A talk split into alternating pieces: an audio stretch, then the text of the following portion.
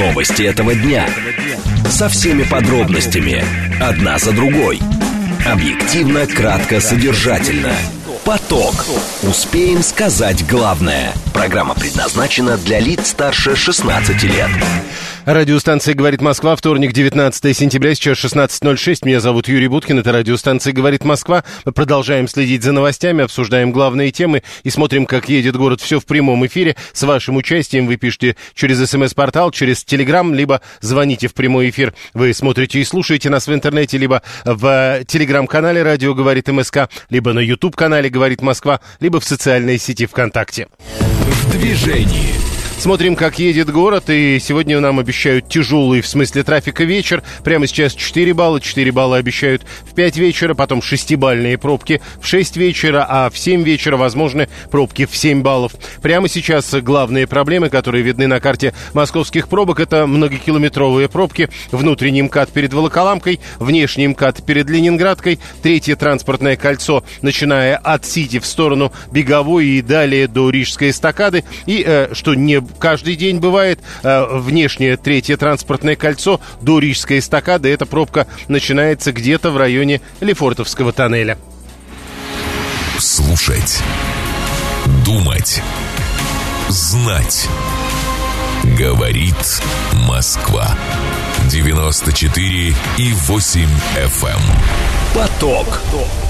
Новости этого дня. Две темы обсуждаем в ближайшие 20 минут. Мобильное приложение госуслуги можно будет использовать вместо бумажных документов. Об этом вчера был выпущен соответствующий указ президента Владимира Путина. Но позднее появились объяснения от Минцифры. Там говорят, что госуслуги в полном объеме бумажные документы, которые удостоверяют личность, не заменят. Так когда можно будет предъявлять вместо паспорта телефон? Об этом первая тема для обсуждения. А вторая, банки зафиксировали повышенную повышенный спрос на золотые слитки со стороны населения. Правильно ли делает население, когда повышает спрос? Стоит ли покупать золото в слитках? Разговор об этом минут через 10. Срочное сообщение. Пашинян заявил, что в попытке вовлечь Армению в военную эскалацию неприемлемо. Франция заявляет о необходимости созвать Совет Безопасности ООН по армянскому вопросу. Э, помощник Алиева говорит, что целью Баку является уничтожение в Карабахе военной инфраструктуры. Сообщение, которое в эти минуты одно за другим появляются на информационных лентах. Очевидно, что на эту тему еще много сообщений прозвучит и в ближайшее время. Поток. Успеем сказать главное. СМС-портал для ваших сообщений плюс семь девятьсот двадцать пять четыре восьмерки девяносто четыре восемь. Телеграмм говорит МСК Бот. Звонить можно по номеру семь три семь три девяносто четыре восемь. Код города четыреста девяносто пятый. А, об электронном паспорте в Российской Федерации говорили довольно много, довольно долго о разных формах этого э, возможного электронного паспорта тоже говорили, но последнее время уже довольно четко было сформулировано, что вместо электронного паспорта в Российской Федерации скорее скорее всего, будет мобильное приложение госуслуги. Вчера э, соответствующий указ подписал президент Путин. Мобильное приложение госуслуги можно использовать вместо бумажных документов, удостоверений, выписок, справок, свидетельств, паспорта, но только э, в отдельных бытовых случаях. Вот это а, а, оговорено было уже э, в позднейших комментариях со стороны Минцифры. Перечень ситуаций, в которых можно будет применять мобильное приложение госуслуги, чтобы подтверждать свою личность или какие-то права на совершение совершение отдельных действий еще только будет определять правительство. Просто э, в указе написано, что он вступает в момент э, его опубликования официального, и тогда вроде как это должно произойти вот-вот, но, э, судя по всему, чуть позже. Э, Илья Масух должен к нам присоединиться, он руководитель Фонда информационной демократии. Илья Ильич, здравствуйте. Здрасте. Итак, э, вчера указ президента опубликован, точнее, вчера стало известно об указе. Вот тут следующий вопрос. Что такое официальное опубликование? То есть в какой день можно будет вместо паспорта показать телефон? Ну, у нас указы, э, указы публикуются на, это, на портале правовой информации, поэтому он с этого момента будет действовать. А вместо паспорта показать телефон в определенных случаях, я думаю, что в течение шести месяцев мы это сможем почувствовать. Ну, вот, и попробовать. Вот э, на ваш взгляд, что такое определенные случаи? То есть в каком случае можно будет, э, э, что называется, выйти из дома без паспорта, а только с телефоном, в котором госуслуги, а в каких случаях паспорт бумажный точно будет нужен? Ну, там прямо в указе написано, что это будет определяться правительство совместно с, э, по согласованию с Федеральной службой безопасности. Ну, в данном случае Федеральная служба безопасности нужна, я так понимаю, с точки зрения информационной безопасности, ну и определение, когда это достаточно безопасно, чтобы можно довериться было бы чужому андроиду или чужому кому там Apple, да? Но э, все-таки я поэтому и спросил. Понятно, что правительство и ФСБ определят. На ваш взгляд-то когда можно будет? Я думаю, что нет, на самом деле процесс начнется, э, думаю, что в начале следующего года, в первом квартале, а продолжаться он будет бесконечно, так же, как с госуслугами. Будут просто появляться все новые и новые случаи, где будут говорить, что можно паспорт не нести бумажный, а достаточно будет показать э, ну, вот это, это ну, приложение. Вот э, следующий вопрос. Э, обычно, собственно, когда паспорт, почему из дома не выходишь без паспорта? Потому что паспорт могут на улице попросить, показать представители правоохранительных органов. Вот в этом случае, на ваш взгляд, госуслуг будет достаточно?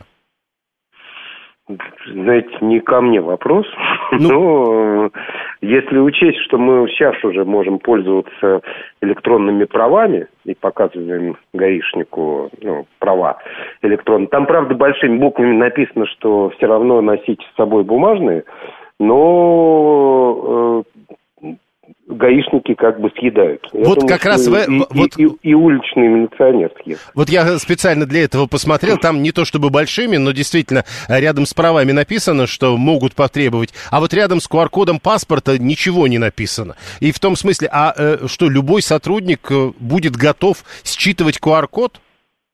Не, ну, приложение э, с паспортом будет чуть-чуть, я так понимаю, другое. Это, по сути, ну, образ паспорта там будет указан. Поэтому а... не, обязательно, не, не обязательно иметь э, какой-то специальный считыватель, достаточно глаз.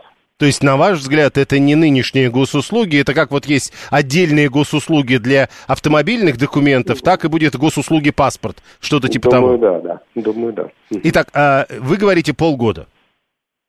Я думаю, через полгода мы уже сможем использовать. Спасибо. Илья Масух, руководитель Фонда информационной демократии, был с нами на прямой связи. А, Григорий пишет, в Петербурге почти недели Яндекс не работал, транспорт и оплата парковок, а тут целый паспорт. Ну или 587 а вы хакеры не боитесь какого-нибудь э, взломает ваши данные и кредит возьмет? Ну так, э, то есть э, не бояться, если вот таким образом но он давно уже мог это сделать, и когда мог, тогда делал, да? Э, тогда, получается, ничего нельзя делать в развитии этой ситуации, или как вы себе это представляете? Любой электронный документ – это э, электронная база, любая электронная база гипотетически может быть взломана. 7373948, телефон прямого эфира, код города 495. Итак, прямо сегодня, получается, показывать э, приложение госуслуг вряд ли получится. Алексей 989 пишет, и снова невнятность в законе, э, показывать вроде как можно, но обязательно предъяви бумагу. Ну, э, видимо, все-таки, когда э, правительство определит перечень ситуаций, в которых можно будет применять мобильное приложение, вот этой истории сотрудник все-таки может попросить у вас бумажные документы, уже не будет. Э, если на телефоне Пегас, что делать тогда? Не понимает Григорий 859. А что тут написано, что у всех кроме Пегаса, что ли? Э, Екатерина э, 986. Мы даже ОСАГО должны распечатывать при наличии его в приложении, иначе штрафа, а что уж про паспорт говорить. А что до сих пор берут штраф? Вот я, например, уже показывал э, ОСАГО которая на э, экране телефона, и это вроде как всех устроило. Видимо, не всех. Денис, кредит выдается только при личном визите, 464 но а вы даже вот так далеко пошли? Я думаю, что если надо будет пенсионерке предъявить документ, то тоже не получится, э, между прочим. 7373948. Не каждая пенсионерка поверит вашему электронному паспорту в телефоне. Слушаем вас, здравствуйте. Здравствуйте, Олег Москва. А вам не кажется, что у нас уже сейчас столько напридумывали, что и думаю сейчас, как с этим совсем бороться? Вот не приведет ли это к тому же самому? К чему же? Как с этим бороться будут придумывать? Что вы имеете в виду? Мы говорим сейчас о конкретном паспорте. У вас много электронных паспортов? О конкретном паспорте. Вот смотрите. Так. Придумали, придумали э, электронный паспорт. Электронный... Хорошо, нет, начнем с другого придумали сначала оплату безналичными. Приходишь в магазин... Подождите, стоп, паспорт, слушайте, подождите, вот вы далеко пошли сразу. Мы говорим про паспорт. Где второй электронный паспорт? Вы говорите, слишком много. Я говорю о том, что как бы нам не пришлось с этими паспортами потом бороться. Так вот я вас, по... вот вы говорите, с этими паспортами. Я вас спрашиваю, а который второй-то? Нет, с нашим, с моим паспортом конкретным. Так, и что с ним не так? Ну вот заведут этот паспорт, так. какой-то мошенник опять прилетит, он для что-нибудь придумает, и мы будем опять придумывать, как нам сделать так, чтобы мошенники к нам не залетали. Вот Каждый я вас день... поэтому и спрашиваю, а вы уже придумывали что-то? Какой-то второй электронный паспорт был? Нет, конечно. Ну вот, я поэтому не понимаю. То есть тогда не надо делать. Ну, то есть, понимаете, когда придумали машину, она начала давить. Э, кони начали ее бояться. Вы предлагаете отменить машину вот где-то в этот момент. Примерно то же самое про электронный паспорт говорят. Э, что пишут наши слушатели? Алекс, 287 перелет и купля-продажа недвижимости, скорее всего, без живого документа будет запрещена. Э, Савелий говорит, но для того, чтобы предоставить телефон... А вот, кстати, хорошая тема. Для того, чтобы показать полицейскому свой электронный паспорт, надо будет телефон разблокировать. Чувствуете, на что намекает Савелий 884 Иван говорит, ну, э, человек что-то умное хочет сказать. Такое бывает. Э, ну и что? Ну да, действительно. Ну, хочется понять, что человек хочет сказать. Да, э, это Иван 274 Еще раз напомню, вчера появился указ президента Путина о том, что мобильное приложение госуслуги можно будет использовать вместо бумажных документов. Позднее появились разъяснения со стороны представителей Минцифры, что госуслуги бумажные документы, удостоверяющие личность личность не заменят. Э, сегодня только что мы поговорили с руководителем фонда информационной демократии. Так вот, Илья Масух говорит, что вот эти все необходимые правительством э, совершенные действия, которые должны быть э, перечень ситуаций, в которых можно предъявлять телефон вместо бумажного паспорта, все это какое-то время займет, и какая-то определенность тем, когда вместо паспорта можно показывать приложение госуслуг, с его точки зрения появится где-то через полгода.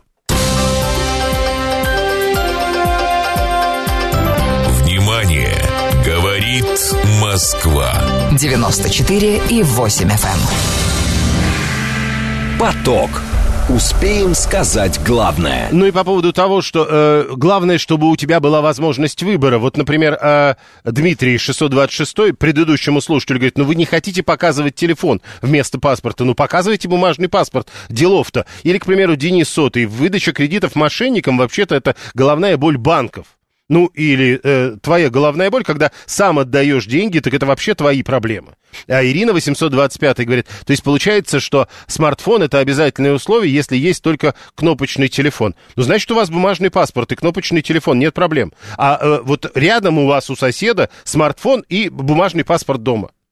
Понимаете? Вот и вся разница. Вы с кнопочным телефоном и бумажным паспортом пошли, а он пошел с одним смартфоном. Вот примерно такая разница. Ничего такого особенного в этом нет. 775-й, э, правда, настаивает, что э, как бывший айтишник, он утверждает, что большинство телефонов можно взломать на раз, два и три. А сколько кредитов получат мошенники? А до сих пор они не получали кредиты. Я вот просто не понимаю. То есть вот все эти предыдущие наши разговоры, они почему-то вдруг усилятся.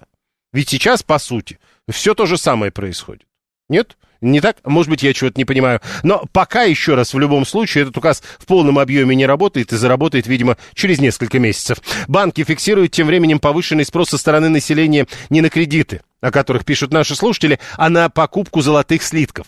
Отдельные участники рынка даже, как говорят, отмечают дефицит золотых слитков. Там говорят, что розничные инвесторы в драгоценном металле сейчас видят, э, как это принято говорить, тихую гавань. Э, опрошенная газета «Коммерсант», крупнейшие финансовые компании, говорят, что слитков достаточно. Нехватка может возникать только у небольших игроков, которые покупают золото у производителей под заказ клиентов, заказы не формируя собственные запасы. Понимаете? Э, Гознак начал продавать физлицам золотые слитки в мае. В начале апреля соответствующий закон вступил в силу. Он позволяет гражданам их э, приобретать даже без НДС напрямую от финансовых организаций. Э, и вот, получается, люди поняли, куда можно инвестировать деньги. Инвестиционный менеджер Финам Тимур Нигматулин к нам присоединяется. Тимур Рафаилович, здравствуйте. Добрый вечер. Стоит ли покупать золото в слитках? Судя по всему, многие это делают. Ну, не знаю, стоит или нет, это уже вопрос каждому конкретному инвестору. Я могу сказать, что это довольно дорого. Ну, в плане комиссии. Понятно, что минимальная сумма инвестиций высокая. По-моему, минимальный слиток сейчас это 5 э, грамм, ну, соответственно, это 30 тысяч рублей, если э, в уме правильно посчитал. Угу. Но нужно понимать, что комиссия, вот, купили, продали, еще за хранение заплатили, если вы, конечно, разумный инвестор. Все это будет стоить 10%. Вот э, хотите комиссию 10% платить, вот, пожалуйста. Ну, то есть, э, значит, надо рассчитывать на то, что потом, когда ты будешь продавать, это подорожает как минимум на 10%. Ну, причем не, не обязательно подорожает. Э, э ну, мы, видим...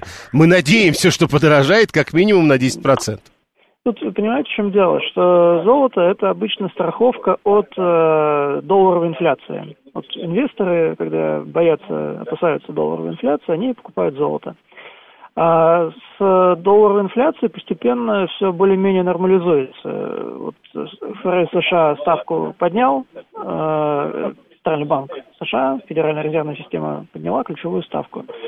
И держит на высоком уровне. И, соответственно, инфляция постепенно замедляется. Собственно, э, сейчас, наверное, страховка от инфляции не особо нужна, если рассуждать э, вот не в рамках каких-то спекулятивных тенденций, а с точки зрения экономического смысла. Но если мы говорим э, о том, что происходит у нас, с вашей точки зрения, это скорее некие спекулятивные тенденции тогда? А, выходит так, э, я думаю, что если бы из-за геополитических э, обстоятельств во всем мире не было бы спроса на золото, ну, сами видите, США блокируют э, резервы других стран, номинированные в долларах, поэтому растет спрос на золото. Вот если бы этого спроса не было, а я не думаю, что он какой-то долгосрочный, я думаю, он преимущественно краткосрочный, наверное, золото стоило бы дороже. Mm. Прошу прощения, дешевле. Да-да-да. Э, э, Савелий 884 пишет, а что э, вот у физических лиц физическому золоту альтернатива в виде бумажного золота, на ваш взгляд, существует? Ну, в бумажном золоте, которое вы можете купить на московской бирже, и оно там будет храниться, а, там комиссия не 10%, там комиссия, ну, можно ее не учитывать. А, но зато вы не сможете физически это золото хранить у себя физически, то есть, чтобы утром можно было подойти и потрогать, или вот когда вы говорили о тех, как это, о разумных инвесторах, вы намекали на то, что дома это лучше вообще-то не хранить? А, дома это лучше не хранить э, по двум причинам. Э, во-первых, с точки зрения безопасности. Во-вторых, э, когда вы золото будете продавать, этот слиток будут изучать. Качественный он, некачественный. И он может стоить гораздо дешевле иногда в два раза дешевле, если он будет царапанный или потеряете документы. Вот. То есть э, много специфики. В целом, вот по моему опыту, спрос предъявляют очень крупные инвесторы, э, которые желают просто диверсифицировать свои вложения. Это не для розничного покупателя. Для розничного покупателя для розничного инвестора с небольшим относительным капиталом больше подходят вот банковские вклады. Смотрите, Банк России ставку поднял. Э, некоторые минимум не облагаются налогом на доходы. Мне кажется, лучше, если этот, э, эта возможность не реализована, если средства не размещены, лучше воспользоваться им. Mm, то есть Елена 659 это еще одна наша слушательница, которая объясняет интерес к слиткам избытком денег у населения, когда нечего покупать, некуда поехать, на бирже играть или депозит открыть, ну так можно, а золото надежнее, чем валюта были бы деньги. Она не совсем права, потому что э, в данном случае, на ваш взгляд, проще открыть все-таки депозит. Если вы откроете депозит, то в рублях вы гарантированно не потеряете. Э, у нас есть агентство по страхованию вкладов, есть законодательство, которое физически просто не позволит потерять деньги. А если купите золото, никто ничего не гарантирует. То есть, мне кажется, золото априори более рискованный инструмент. Понял, спасибо. Инвестиционный менеджер Финам Тимур Нигматулин был с нами на прямой связи. 7373948, телефон прямого эфира, код города 495. Гознак в мае начал продавать золотые слитки физлицам. Э, вступил закон, который позволяет гражданам еще и без НДС приобретать. Э, это самое напрямую афинажных организаций, но э, Тимур Нигматулин только что описал нам много вот подводных камней если это можно так назвать, обладание золотыми слитками. Но вот видите, покорябали, и все. Э, стоит уже намного меньше. А, кто-нибудь из наших слушателей с этим сталкивался, не обязательно даже напрямую, но мы говорим о том, что повышенный спрос на золотые слитки со стороны населения. Вот, к примеру, у вас возникала такая мысль, или это не просто мысль, это реализованная на данный момент мысль, э, вы уже покупали золотые слитки и можете объяснить, чем этот интерес вызван. 7373948, телефон прямого эфира, код города 495. Вот Григорий, например, явно сам этого не делал, потому что, пишет, людям деньги некуда девать, вот они жирут и бесятся, собственно. Ну, когда вот э, повышают спрос на золотые слитки со стороны населения. 7373948, э, телефон прямого эфира, э, помощник президента, основные задачи операции Азербайджана в Нагорном Карабахе близки к выполнению и военные цели уже нейтрализованы. Э, то есть, видимо, это помощник президента Азербайджана сообщает об этом буквально спустя несколько часов после того, как э, объявлено начало было этой операции. Это удивительно. Но э, срочное сообщение только что появилось на этот счет. Еще раз напомню, в Азербайджане говорят, что основные задачи операции в Нагорном Карабахе уже близки к выполнению, а военные цели, которые были главной целью этой операции, уже нейтрализованы. 7373948, телефон прямого эфира не очень понятно, о чем пишет Иван 274 э, что-то он покупал на Алиэкспрессе и э, этим чем-то откупился от сотрудника ГИБДД, говорит, нормальное вложение. 592 слитки ламинируют, их невозможно поцарапать, уверен 592 а эксперт э, э, не прав, потому что повышение ставки ФРС делает доллар дороже, а рубль дешевле. Но, видите, эксперт инвестиционный менеджер. Насколько инвестиционны как менеджер вы, вот тут важно понять. Савелий 884 мне давно дарили инвестиционные монеты. Я их потом продавал несколько дороже, и было приятно. Ну вот э, всего... А, ну да, это же подарок, поэтому... Да, а что такое несколько дороже? Мне подарили монетки, и я продал их несколько дороже. То есть буквально за несколько копеек. Ну, ты, как, это, как это обычно говорят, вот нож забери, э, копейку дай. А Анна как-то рассказывала, как в Европе трудно найти хранилище для слитков. А, это Елена вспоминает а, что-то а, из того, что рассказывала Анна, которая задается вопросом, интересно, какие слитки чаще покупают. Да и вообще присоединяется к нам по телефону. Да, Анна. Добрый день.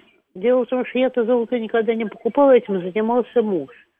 Я говорила, что в Европе не сложно найти золото для слитков, сложно продать наше золото в Европе, в принципе.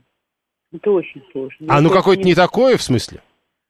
Нет, оно такое, но это надо проводить, во-первых, его надо провести через границу. Это вопрос, да. Это раз. Во-вторых, надо проводить дополнительные экспертизы, это два.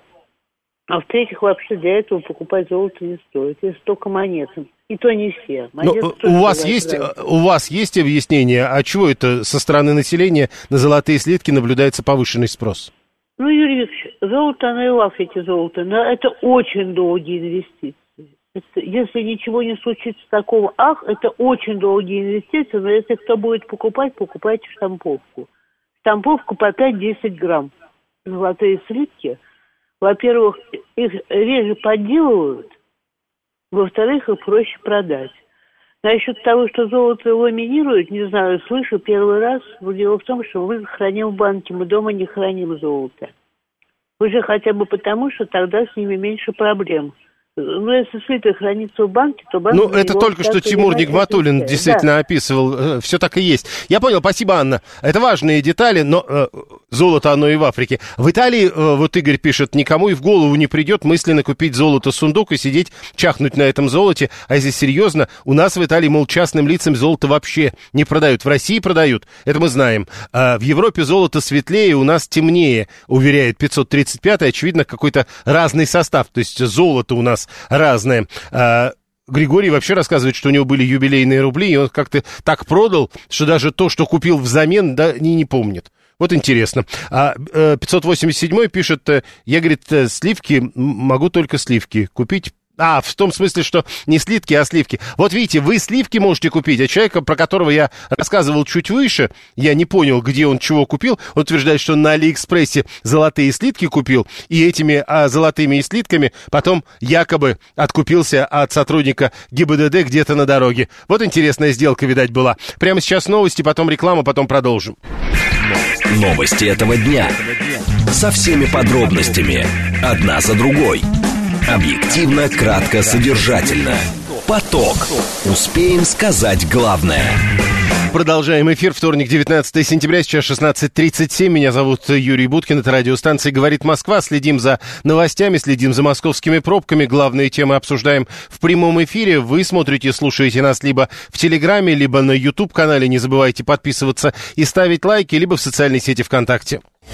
В движении. Город едет достаточно спокойно, но дальше нам обещают сегодня довольно сложный с точки зрения движения вечер. 4, 3 балла даже сейчас. Было 4, сейчас 3 балла. 4 балла нам обещают в 5 вечера, в 6 вечера 6-бальные пробки и э, 7-бальные пробки. Сегодня возможны в районе 19 часов. Э, многокилометровые пробки на внутренней трешке при подъезде э, в район Тульской к повороту на Варшавке. При подъезде э, к Волгоградке э, довольно серьезная пробка на трешке э, внешней э, еще довольно сложно ехать по внутреннему третьему кольцу, начиная примерно начиная от Сити и до Рижской эстакады нормального движения нет. А вот э, еще появилась пробка на э, внешнем МКАДе перед пересечением с э, Киевским шоссе. Имейте это в виду, это не в Киевском шоссе дело. Я не очень понимаю, что там э, за несколько километров. А, да, теперь я вижу. Там дорожно-транспортное происшествие примерно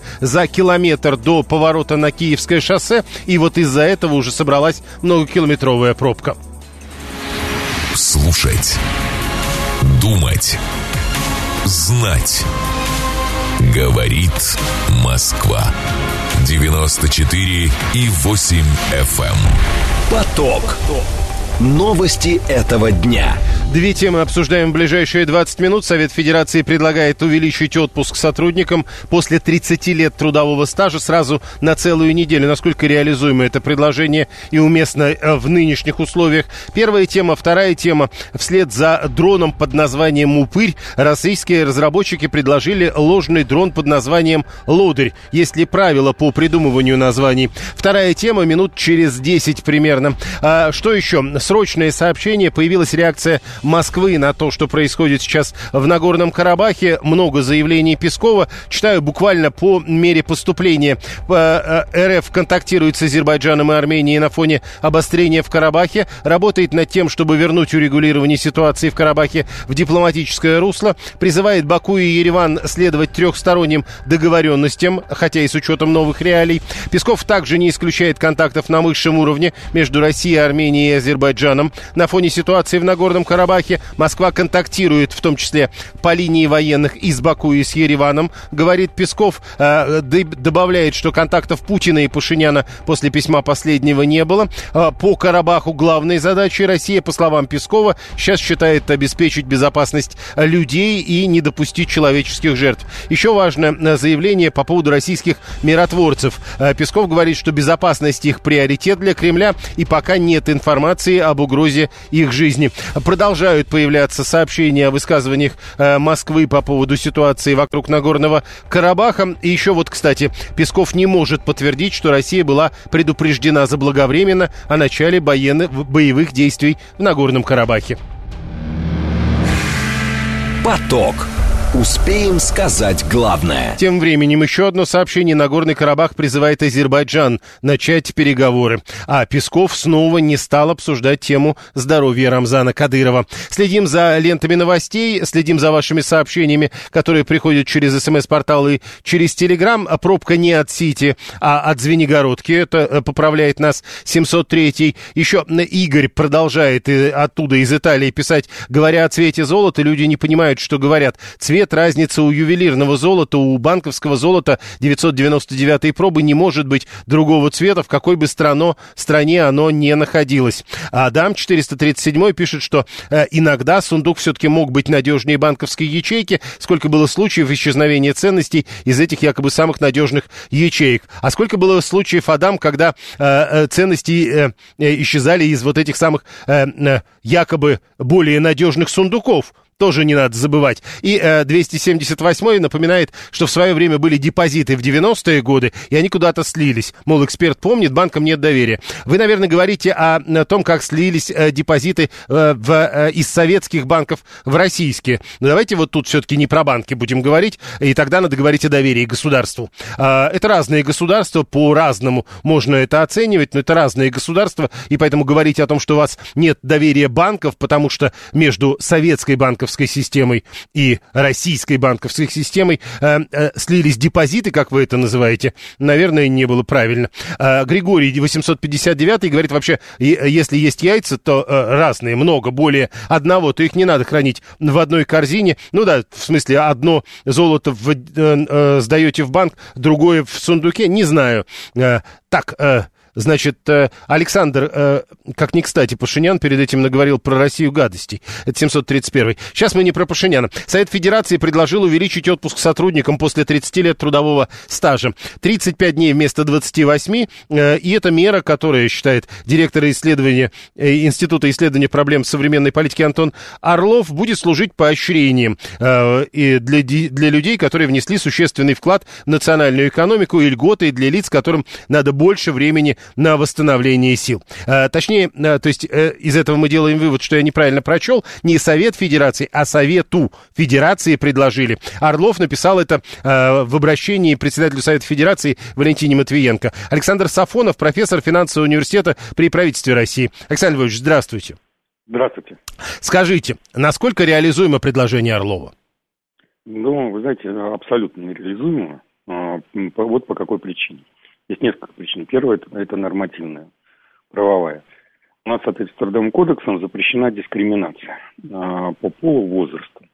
В соответствии с этой трактовкой а, единые нормы устанавливаются а, отдыха для всех лиц, независимо от, от стажа работы. Подождите, При то есть если, если человеку в возрасте дают возможность больше отдохнуть, это его дискриминирует? Нет, это дискриминирует другие группы людей. Так, тогда дальше. Да.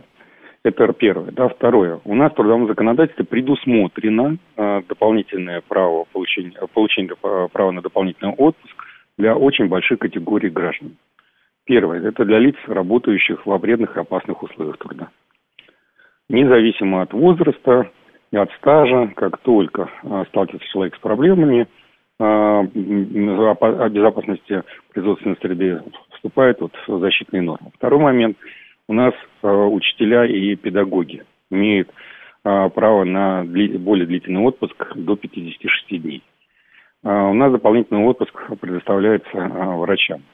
У нас дополнительный отпуск предоставляется работающим госслужбы, работникам госслужбы за ненормированный рабочий график.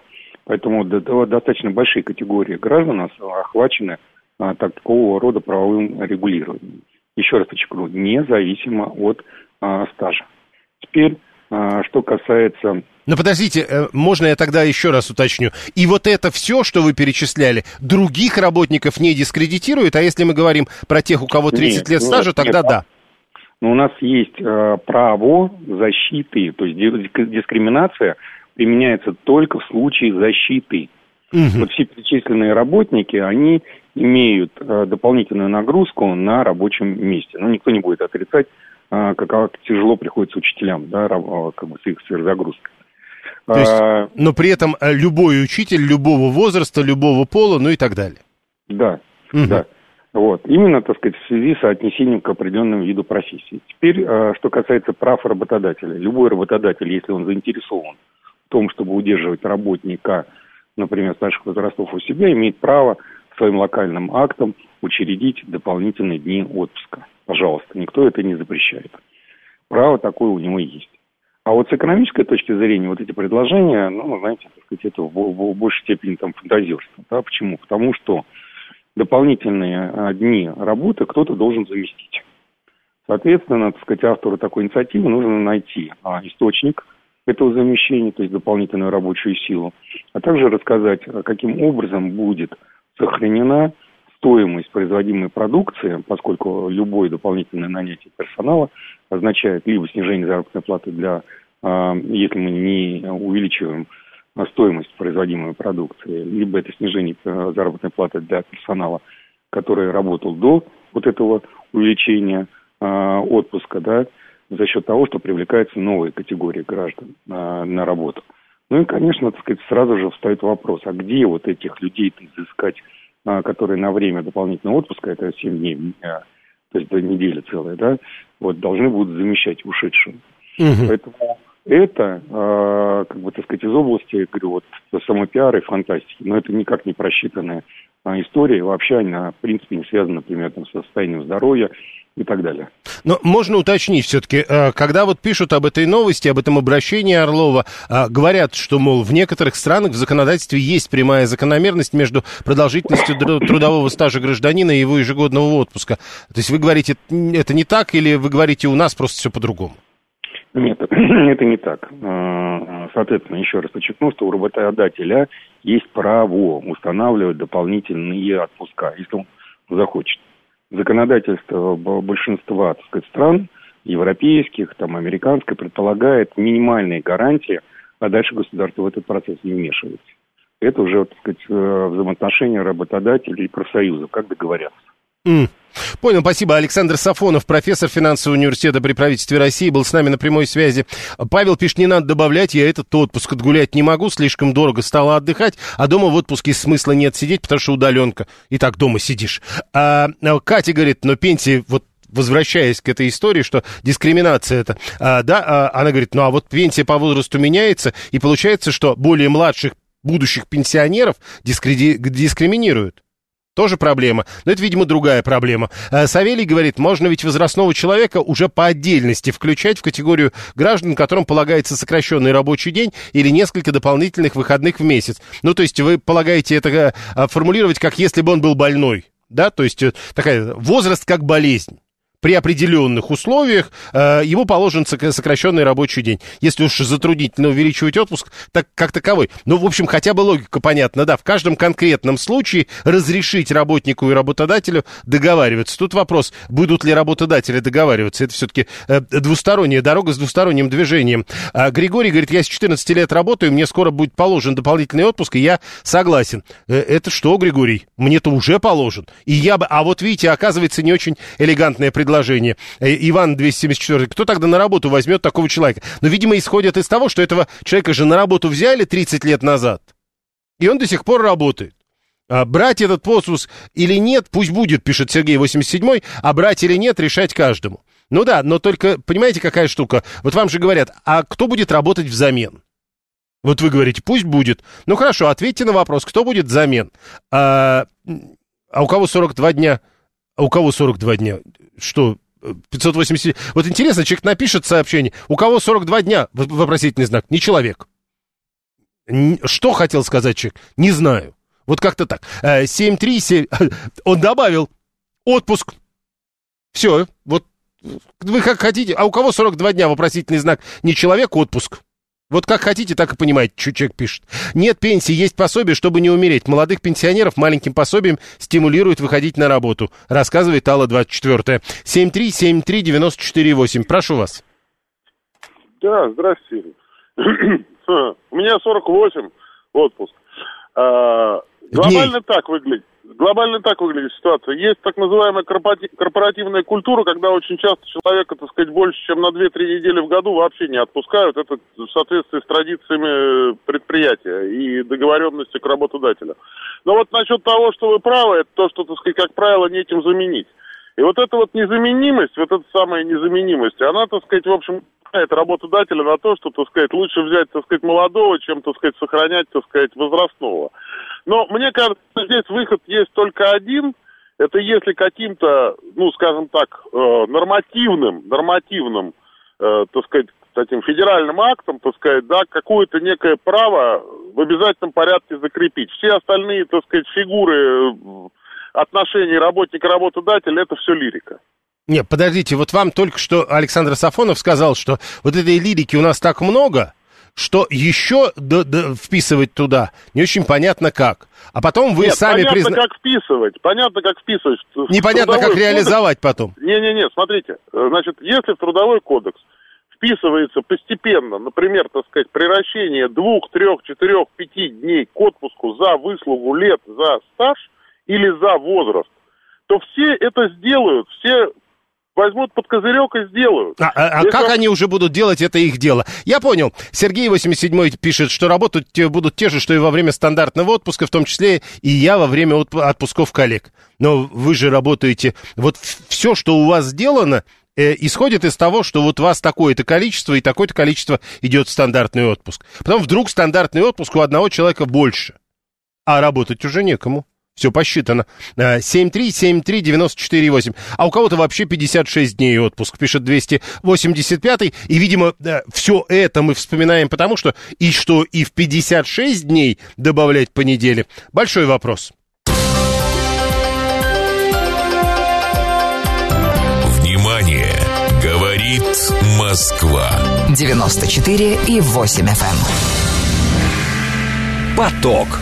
Успеем сказать главное. Далее мы будем говорить про упыри и лодыри прямо в эфире. А российский разработчик, это из сегодняшних новостей, представил ложный дрон-лодырь так называется. Он предназначен для отвлечения системы радиоэлектронной разведки противника. ТАСС пишет об этом, ссылаясь на генерального директора Центра комплексных и беспилотных решений Дмитрия э, Кузякина. Аппарат задействует на время боевого применения настоящего расчета. Он уточнил, что в комплексе используется разработанный Центром инструмент э, гибернации дронов «Камикадзе», позволяющий БПЛА оставаться в спящем режиме на срок до нескольких недель. Но мы не столько о том, какими бывают беспилотные э, летательные аппараты, аппараты, сколько о том, как их называют. Это же вообще другая история. Есть ли вообще какие-то правила по придумыванию названий? Потому что до этого нам сообщили, что в России чуть ли не на народные средства производят дроны под названием «Упырь». Дмитрий Корнев, военный обозреватель, основатель сайта militaryrussia.ru. Дмитрий, здравствуйте. Да, здравствуйте. А есть какие-то правила по придумыванию названий? То есть, э, помните, да, наверное, э, приключения капитана Врунгеля? Как корабль назовете, так э, корабль и поплывет.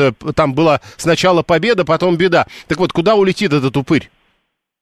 Ну, э, смотрите, ситуация простая. Есть ГОСТы, государственные стандарты, но они относятся к обозначениям военной техники, ну, то есть к индексам. А вот если мы говорим о названиях, ну то есть таких э, литературных словах, э, просто словах, то каких-то жестких правил по ним нет. То есть э, иногда используют э, производители техники, сами разработчики, используют какие-то, ну, э, ассоциации, допустим. Иногда используют природные названия. Ну, допустим, э, названия рек э, использовались э, у зенитных ракетных систем. А, то есть Нева, Двина, Ангара, Амур и так далее. А, у гаубиц самоходных использовались названия цветов. Пион, гвоздика, акация, а, гиацинт. Вот, то есть э, какие Ну, то есть я к тому, что вот смотрите, ведь даже в данном случае акация, геа... то есть это все-таки цветы, которые не травят. Ну, да, безусловно. Вот, а тут э... все-таки упырь и лодырь. Это какой-то новый подход? Не, ну, э, смотрите, а, в названиях военной техники один из вариантов – это юмор. Ну, э, специфический, может быть, военный юмор, иногда жесткий юмор, но да, ну, например, ракетная система э, залпового огня, огнеметная «Буратино».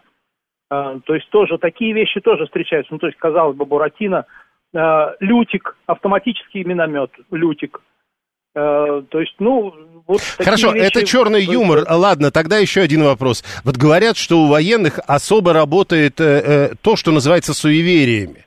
А вот э, в этой истории про э, э, как корабль назовешь, так он и полетит, э, суеверия не работают. Ну, не всегда, но опять же, смотрите, то есть э, небольшой дрон, от него не зависит э, судьба Отечества, скажем так. Если мы говорим о каких-то стратегических системах, э, то там э, с названиями, ну, на мой взгляд, все очень пристойно и достойно. Это либо деревья, тополь, осина, да. ясень и тому подобное, либо названия такие, ну, героические, то есть сармат, допустим. А, то есть, ну, собственно, да. Хотя, ну, вот есть лазерная система, которую мы знаем как пересвет, а, но ее создали по названию научно-исследовательская работа «Исправитель». То есть тоже, видимо, определенный юмор. То есть лазерная система, которая сжигает оборудование, она исправляет Спасибо. Дмитрий Корнев, военный обозреватель, основатель сайта Military Russia, был с нами на прямой связи. Алла говорит, у нас в народе а, отношение к названиям хоть горшком назови, только в печь не ставь. В общем, не в названии главное. А, Ивану не нравится, он не понимает а, а, героическое, вот в названии Сармат. А, дальше я читать даже не буду, что он написал. Я был в Дербенте, там рядом, это Григорий пишет, там рядом на пляже стоит экраноплан «Лунь». Там будет парк Патриот. В Советском Союзе тоже были э, забавные названия, типа батискафа Лошарик. Э, вот, кстати, это хороший пример. Э, тогда это уже исторический подход, и когда-то был Лошарик, теперь, значит, соответственно, лодырь. Ну, или, к примеру, э, что было до этого. А, у нас Буратино есть, Герань, Гиацинт, Мста, пишет Виталий. То есть у западников там какой-нибудь Арчер и Паладин, название околовоенной среды, грозное, воинственное. У нас оружие в честь речки в Новгородской области, это вполне мило. А, смертельный или черный юмор называет это 189-й, 7373948. Александр 340 пишет, все названия идут от души, если посмотреть на все названия оружия, все это чисто по-русски. Ну, то есть вот упырь это чисто по-русски. 7373948. Да, прошу вас. Добрый день, Леонид, Москва. Да. Ну, знаете, вот упырь как-то не по-русски, мне кажется. Потому что я по образованию пиарщик, и вообще нейминг в России, он всегда добрый. А, так вот нам как раз специалист по неймингу-то и нужен. Вот-вот я вам рассказываю. Нейминг э, в славянских регионах, русскоговорящих, ну и не только там, на Балканах тоже, он добрый всегда. Вот шоколадка Аленка, понимаете, гаубица, какой-нибудь там, ну вот как специалист говорил, да, там гиацинт. Э, это у американцев там Black Hawk Down, помните, фильм такой был? Э, Black Hawk это же черный ястреб, да, или черный там, ну что-то такое. То есть это как бы такое угрожающее, Firebird, Терминатор и так далее. А у нас должны быть названия добрые какие-то, хорошие. Нам так проще, понимаете, мы, мы ведь не несем зло в этот мир. Мы несем добро, просто оно у нас кулаками бывает, когда нас сильно Так вот, когда это добро несут э, упыри? Это плохо. Это плохо. Э, должны быть добрые названия. Почему бы назвать не упырь, а, например, там, не знаю, там, подарочек. Мы же им подарочки закидываем. Вот и назовите это подарочком. Зачем упырь? К чему это? То есть мы, понимаете, это уже какое-то, видимо, подросло современное поколение, которое берет кальку с англоязычных, ну, англосаксонских названий. А в англосаксонских это... названиях упыри есть? Ну, у них есть склонность называть э, свое оружие какими-то устрашающими названиями, типа Firebird, э, да, там, ну и так далее. Firebird нас... — огненная птица. Ну да, вот огненная птица. Ну, ну практически, да. Практически железный феникс. Ну, вот, э, опять же, вот поэтому... э, одно дело желе, э, железный, а вот другое дело э, вот так вот, или лодырь. Ну, ведь не долетит. Ну, вот, я и говорю, что это как-то вот, э, мне кажется, это молодая поросль там развлекается, надо позвать специалистов, чтобы... Надо специалистов позвать, сказал Леонид, который до этого сказал, я как раз специалист. 7373948. А лодырь четко обозначает свой функционал, пишет Дмитрий 626. Макс 991 пишет, что наши умеют называть оружие. Виталий вспоминает поезд в метро, который называется «Русич». А Дмитрий напоминает, что если кто думает, что лошарик это от слова лох, то это нет, это от шарика. Лошадь из шариков. Э, мультик даже, говорит, такой есть. Напоминает Дмитрий 626. Иван 274 утверждает, что есть подствольный гранатомет Обувка. 285 вспоминает, что про все эти названия Задорнов в свое время очень хорошо э, говорил. Ну и еще э, система минирования земледелия. Э, Макс говорит, ну упыри же тоже должны быть. В случае с упырем, пишет Александр, это намек на возможности данного оружия. Малый дрон, проливающий кровь врага. Упырь – кровопийца. Так объясняет Дмитрий 626. Далее новости.